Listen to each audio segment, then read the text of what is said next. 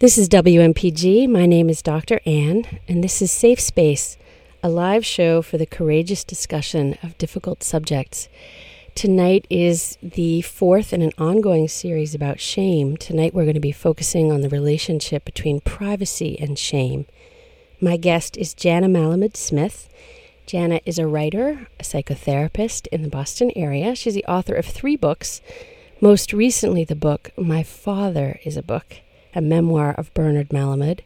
But her prior book, which is the one that has inspired this conversation, is Private Matters in Defense of the Personal Life. Welcome to Safe Space, Janna. Thank you. So, we'll define our terms in a minute, but before we do that, I actually want to start on a more personal note, which is just to ask you how did you come to this subject? Most people aren't drawn to the subject of shame, needless to say. And um, how what is the personal re- resonance for you about privacy and shame? Well, it, that's a big question, and I think that the uh, probably um, best way into that would be to say that I think I actually came became more aware of shame because I became so interested in privacy, and I became interested in privacy. I'm sure for a bunch of reasons, but the most obvious one was that when I was 16, um, my father went from being a sort of moderately well known writer to suddenly, uh, in 1967, um, a very famous writer. So I guess I was 15. Um, and it, this, even if you're a famous writer, it's sort of like being um, a big tadpole in a fish in a small pond. Um, it isn't like it's earth shattering, but in the circles that we lived in, it suddenly changed who I was in the world in a way that I had no control over. And I became Malamud's daughter. And everywhere I went, um, in the small world I traveled in, I was Malamud's daughter. And, you know, there are great things about being the child of an accomplished person, and I don't want in any way to diminish that. But I think what it does is it's like living um, with a light bulb that's so bright in the room that you can't see much of anything else. And so I became interested in privacy as a way of creating a curtain between myself and that light bulb so I could begin to figure out, you know, I was just at that point in life where one is trying to figure stuff out about one's own life, and I became interested in trying to figure out, you know, who I was apart from this really bright light that um, had not only uh, kind of shone brightly in the room, but that had um, been a focus of intense interest in our family. Um, you know, when somebody is very uh, talented and ambitious and driven and and uh, uh, becoming accomplished, um, their their fire burns up a lot of kindling, a lot of wood to keep it going. And so, oftentimes, a person's accomplishment draws a lot in a family. And in order, therefore, to begin to know myself better, I wanted some privacy. And so when I years later started writing about privacy, it was partly to go back and try and figure out what that had been about. Um, and secondly, at that moment, um, when I actually started writing the book, um, the the thing I was struggling with is that my father had died, and um, bi- biographers were wanting to write about him.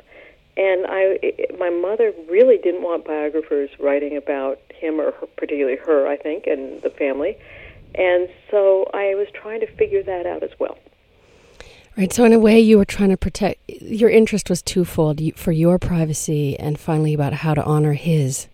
Um, that's right. I don't think it was so much his. I, I think my father um, was really pretty content with the idea that after he died, um, his privacy didn't matter to him. And he had ferociously protected it throughout his life for a whole bunch of complicated reasons.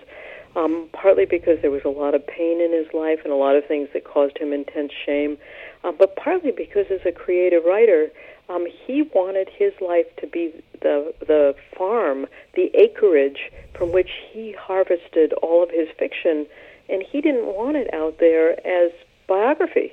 He wanted it to be his his place to go to richly in his own mind, um, and he didn't want it to belong to the world. But he also felt that after he died, that was fine. So the privacy I was much more interested in after he died was my own, my brother's, and my mother's. Yes, and it sounds like in some ways, particularly your mother's, because she was more against anything being exposed. Yeah, I think that my mother's was very important, and uh, I I think that uh, she really felt she didn't want stories told on her while she was in the world. So one can understand that, of course. Well, yeah, but there's often, you know, one of my favorite thoughts is that, um, and this really is true about privacy. Um, I think it was Hans Bethe, the physicist, who said that um, the opposite of a small truth is a lie. The opposite of a great truth is another great truth. And I think that, that those two competing truths in our family life were, on the one hand, this great wish for privacy and all that privacy provides, which you and I can talk about anon. Um, but the competing truth was that, in some ways, at this point, you know, my father, I think, died hoping his story would get out in the world once he was dead, because unfortunately, nowadays, in the world of literature and art, um, you have to have a biography out there eventually, or you uh, you lose your your your standing as a writer to a certain degree. It's interesting. I mean, it, it, comes back to his idea about wanting wanting his private life to be the acreage from which he kind of farmed his creativity. Um, you know, it makes me wonder how would that how would that being public have diminished his ability to to mine it in a way to farm it? Well, it's a good question. I think what he felt was he wanted complete control. He didn't, you know, so often when you're a fiction writer, people say to you, "Well, did that really happen?" and what's autobiographical in here and what's creative and you know and those are lines that are really very difficult to draw in life when you think about it because yes. they go in writing it goes back and forth and i think he didn't want to have people examining him with a magnifying glass because i think he thought it would really get in the way of his creativity and that it would get in the way of his power to voice himself. Yes, and I can almost hear the dismissiveness in that question as if what part of this is autobiographical as if that somehow renders it less creative or right and i think i think it you know i think now that we're in an age um, which is fairly recent where we really love memoir so much the question has sort of changed a lot. But but when he was in his prime um, you know that was fiercely guarded how you did that and and how you how autobiographical you were. I was just noticing yesterday in the New York Times a piece about John Updike where really he felt the same way. Um, and he really didn't want anybody um, talking to him about his life and what he was writing about. And he's a very autobiographical writer. Right. But I think I'm straying us a little bit from the privacy shame question. Yeah, so maybe just to bring it back, you know, I, I think your idea about the two great truths is very intriguing, and maybe that's a good way to, to move into just defining our terms about privacy and shame and and the relationship between those two things. When you talk about privacy, what what do you mean by it? Well, I think that the best definition um, I know of privacy is is one that I got I think from Sissela Bok, where she says that you know privacy is control over access um, to material about you and to you and your body and um, and everything in your domain.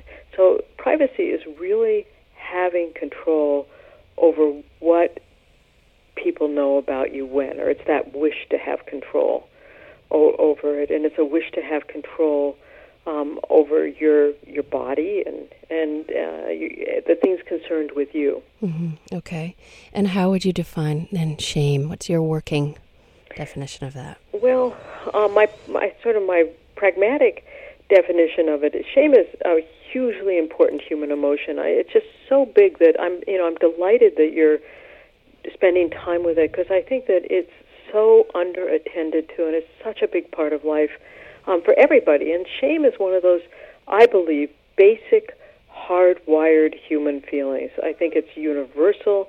Um, I think it appears. I think it, in some ways was given to us as a survival mechanism, but shame is a state of feeling overwhelmed um, by a, an unbearable self consciousness. And this is a definition I'm actually taking right now from Judy Herman, who's written so well about shame.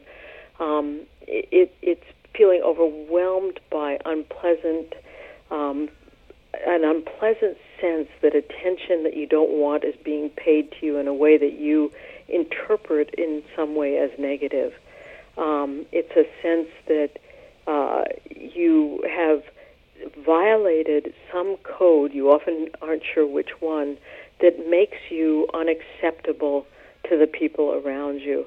Uh, it's it's a terribly difficult feeling, as anybody who's spent more than a second in it, and all we all have, uh, will testify. Yes, and so now what I'm interested in is sort of looking at the ways in which we want privacy, we want control over access to you know material about us, motivated by shame versus the ways in which we want that control not motivated by shame and, and how you kind of parse that difference in your mind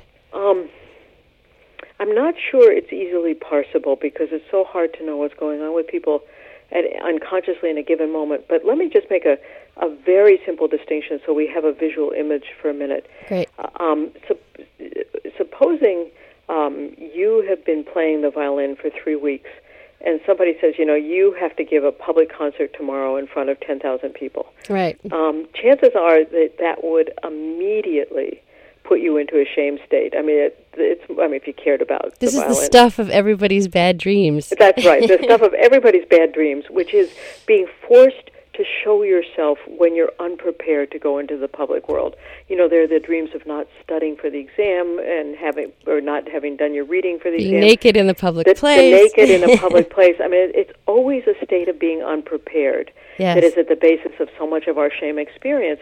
And so let's put you on stage with that violin. It will put me on stage. I won't do this to you with that violin. And you can just imagine um, that it's it's a situation so ripe for shame.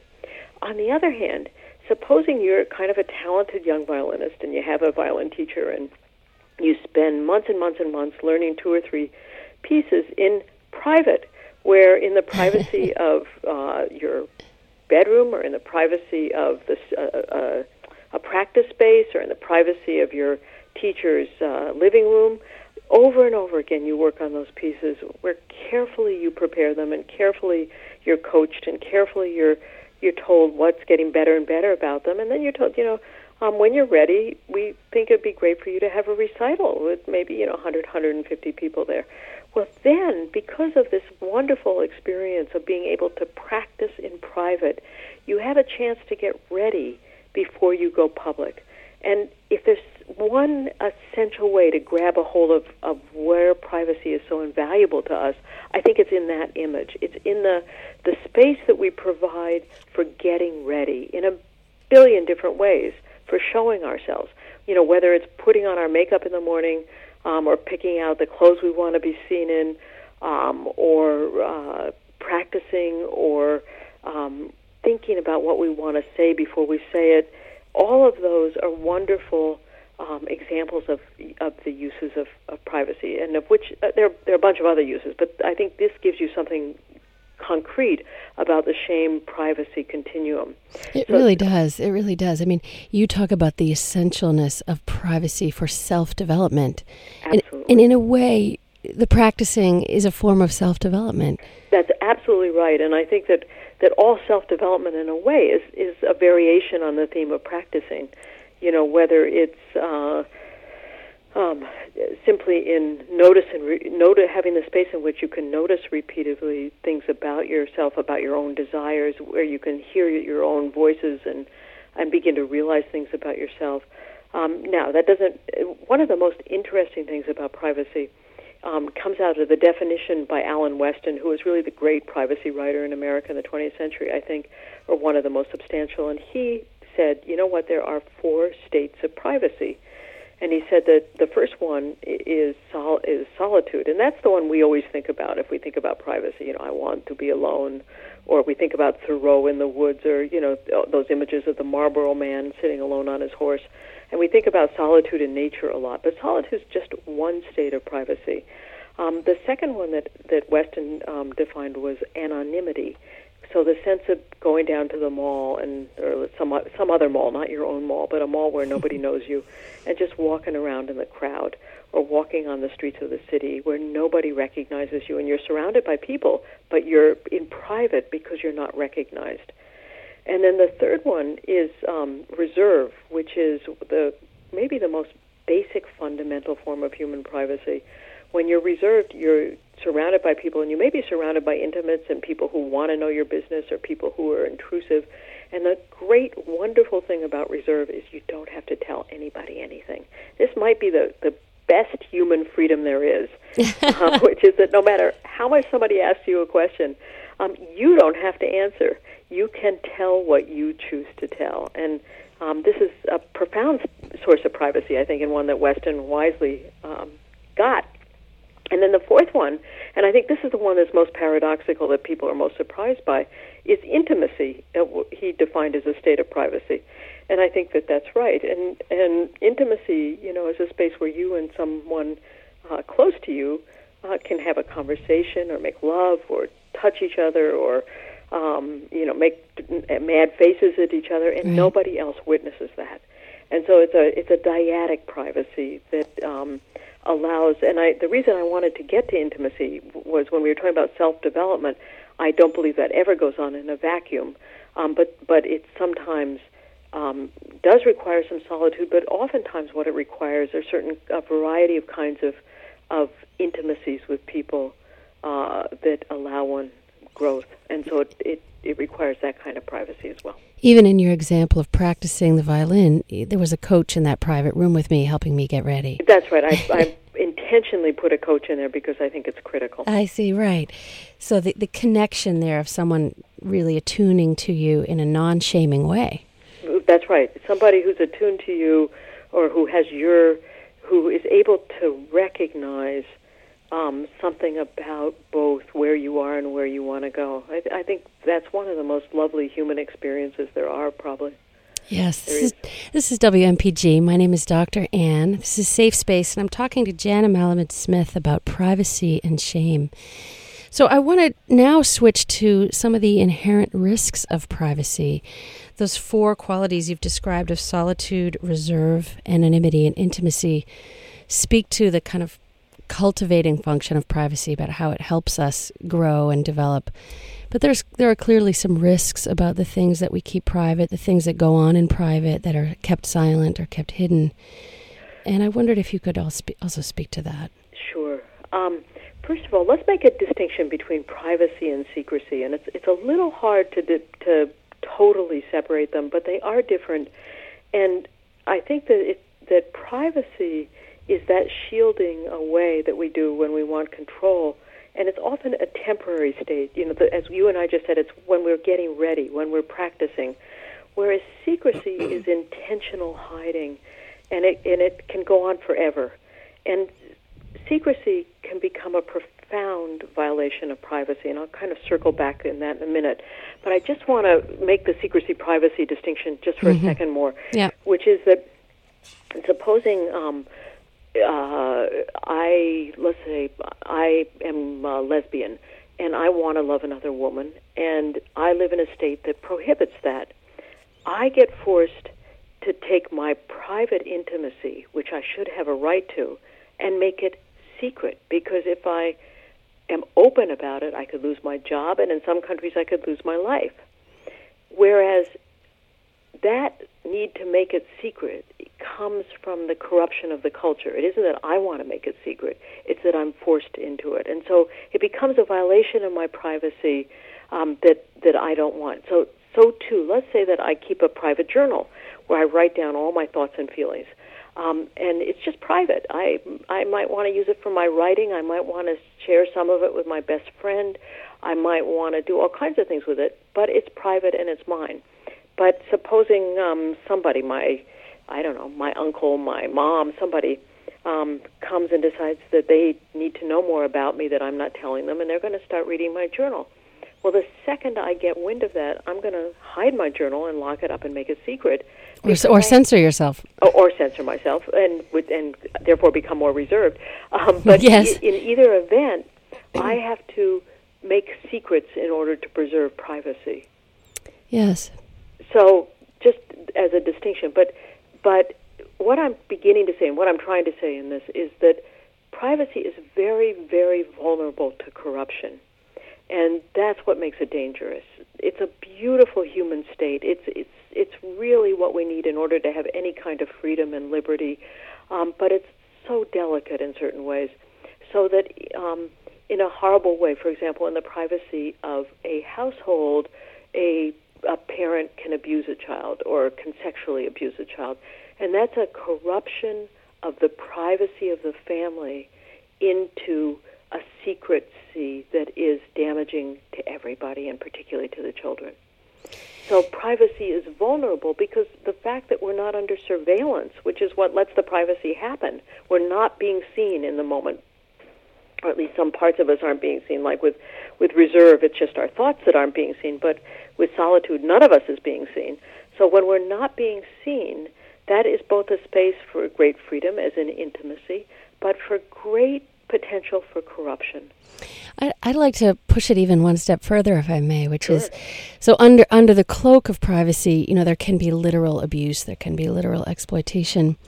In a way, though, this show is dedicated to another form of of um, of privacy, which is kind of the silencing born of shame, mm-hmm. not necessarily about concrete acts of violation, although of course that's highly relevant, but um, more like stigma um, things that are so shamed in our culture, we keep silent about them. And, right, and to all the way to a more minor level of sort of, you know, children growing up without their parents ever talking to them about sexuality or the kind of cloak of silence. Yes. Um, but remember, that isn't privacy. Yeah, so that's maybe another distinction. Right. I mean, that really, to, I mean, the reason that that isn't, I mean, that that isn't to me privacy is that the person who's not speaking doesn't have a subjective sense of choice at that point. You know, it's it, they don't. They might say, "Oh, I'm not telling my story just because I don't want to feel bad," but really, if you ask them, you know, could you could you talk about this? It's it. They really can't. You know, it's just unbearable until they they're ready, and once they're ready, then they're making a choice. But but it, it's as if the shame is so intense that it's taken their words away and it's forced them into a silence that, to my mind, isn't really what I would call healthy. Let's say not healthy privacy. Yes, that's right. No, so in those examples, you're speaking of the parents who are unable to speak it. Is that what you mean? Uh, um, well, any person.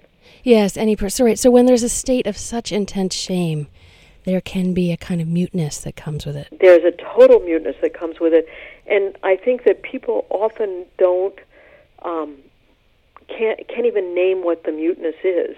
I mean that they they if you say are you just overwhelmed by shame, they might be able to say yes, but often to them it just sits there um, in a in a terribly painful muteness.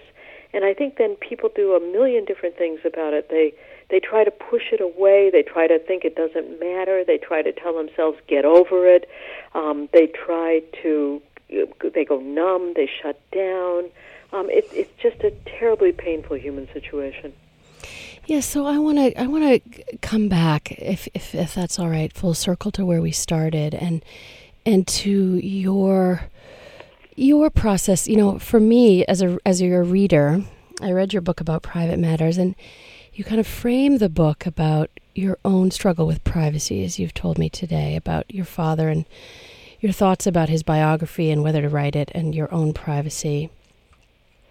And then during the book, there you don't come back to it. And then at the very end, you say, "Yes, it's obvious I've been writing about my father." But in a way, uh, as your reader, I wanted to hear more about the internal struggle about can I give these things words? Uh, is there is there shame involved in talking about some of his personal sorrows? Right. And I, I, I'd love to hear if it feels comfortable for you how did you decide to go there? How did you decide to speak some of these things? Did you have to sort this out internally about reserve versus shame inside yourself?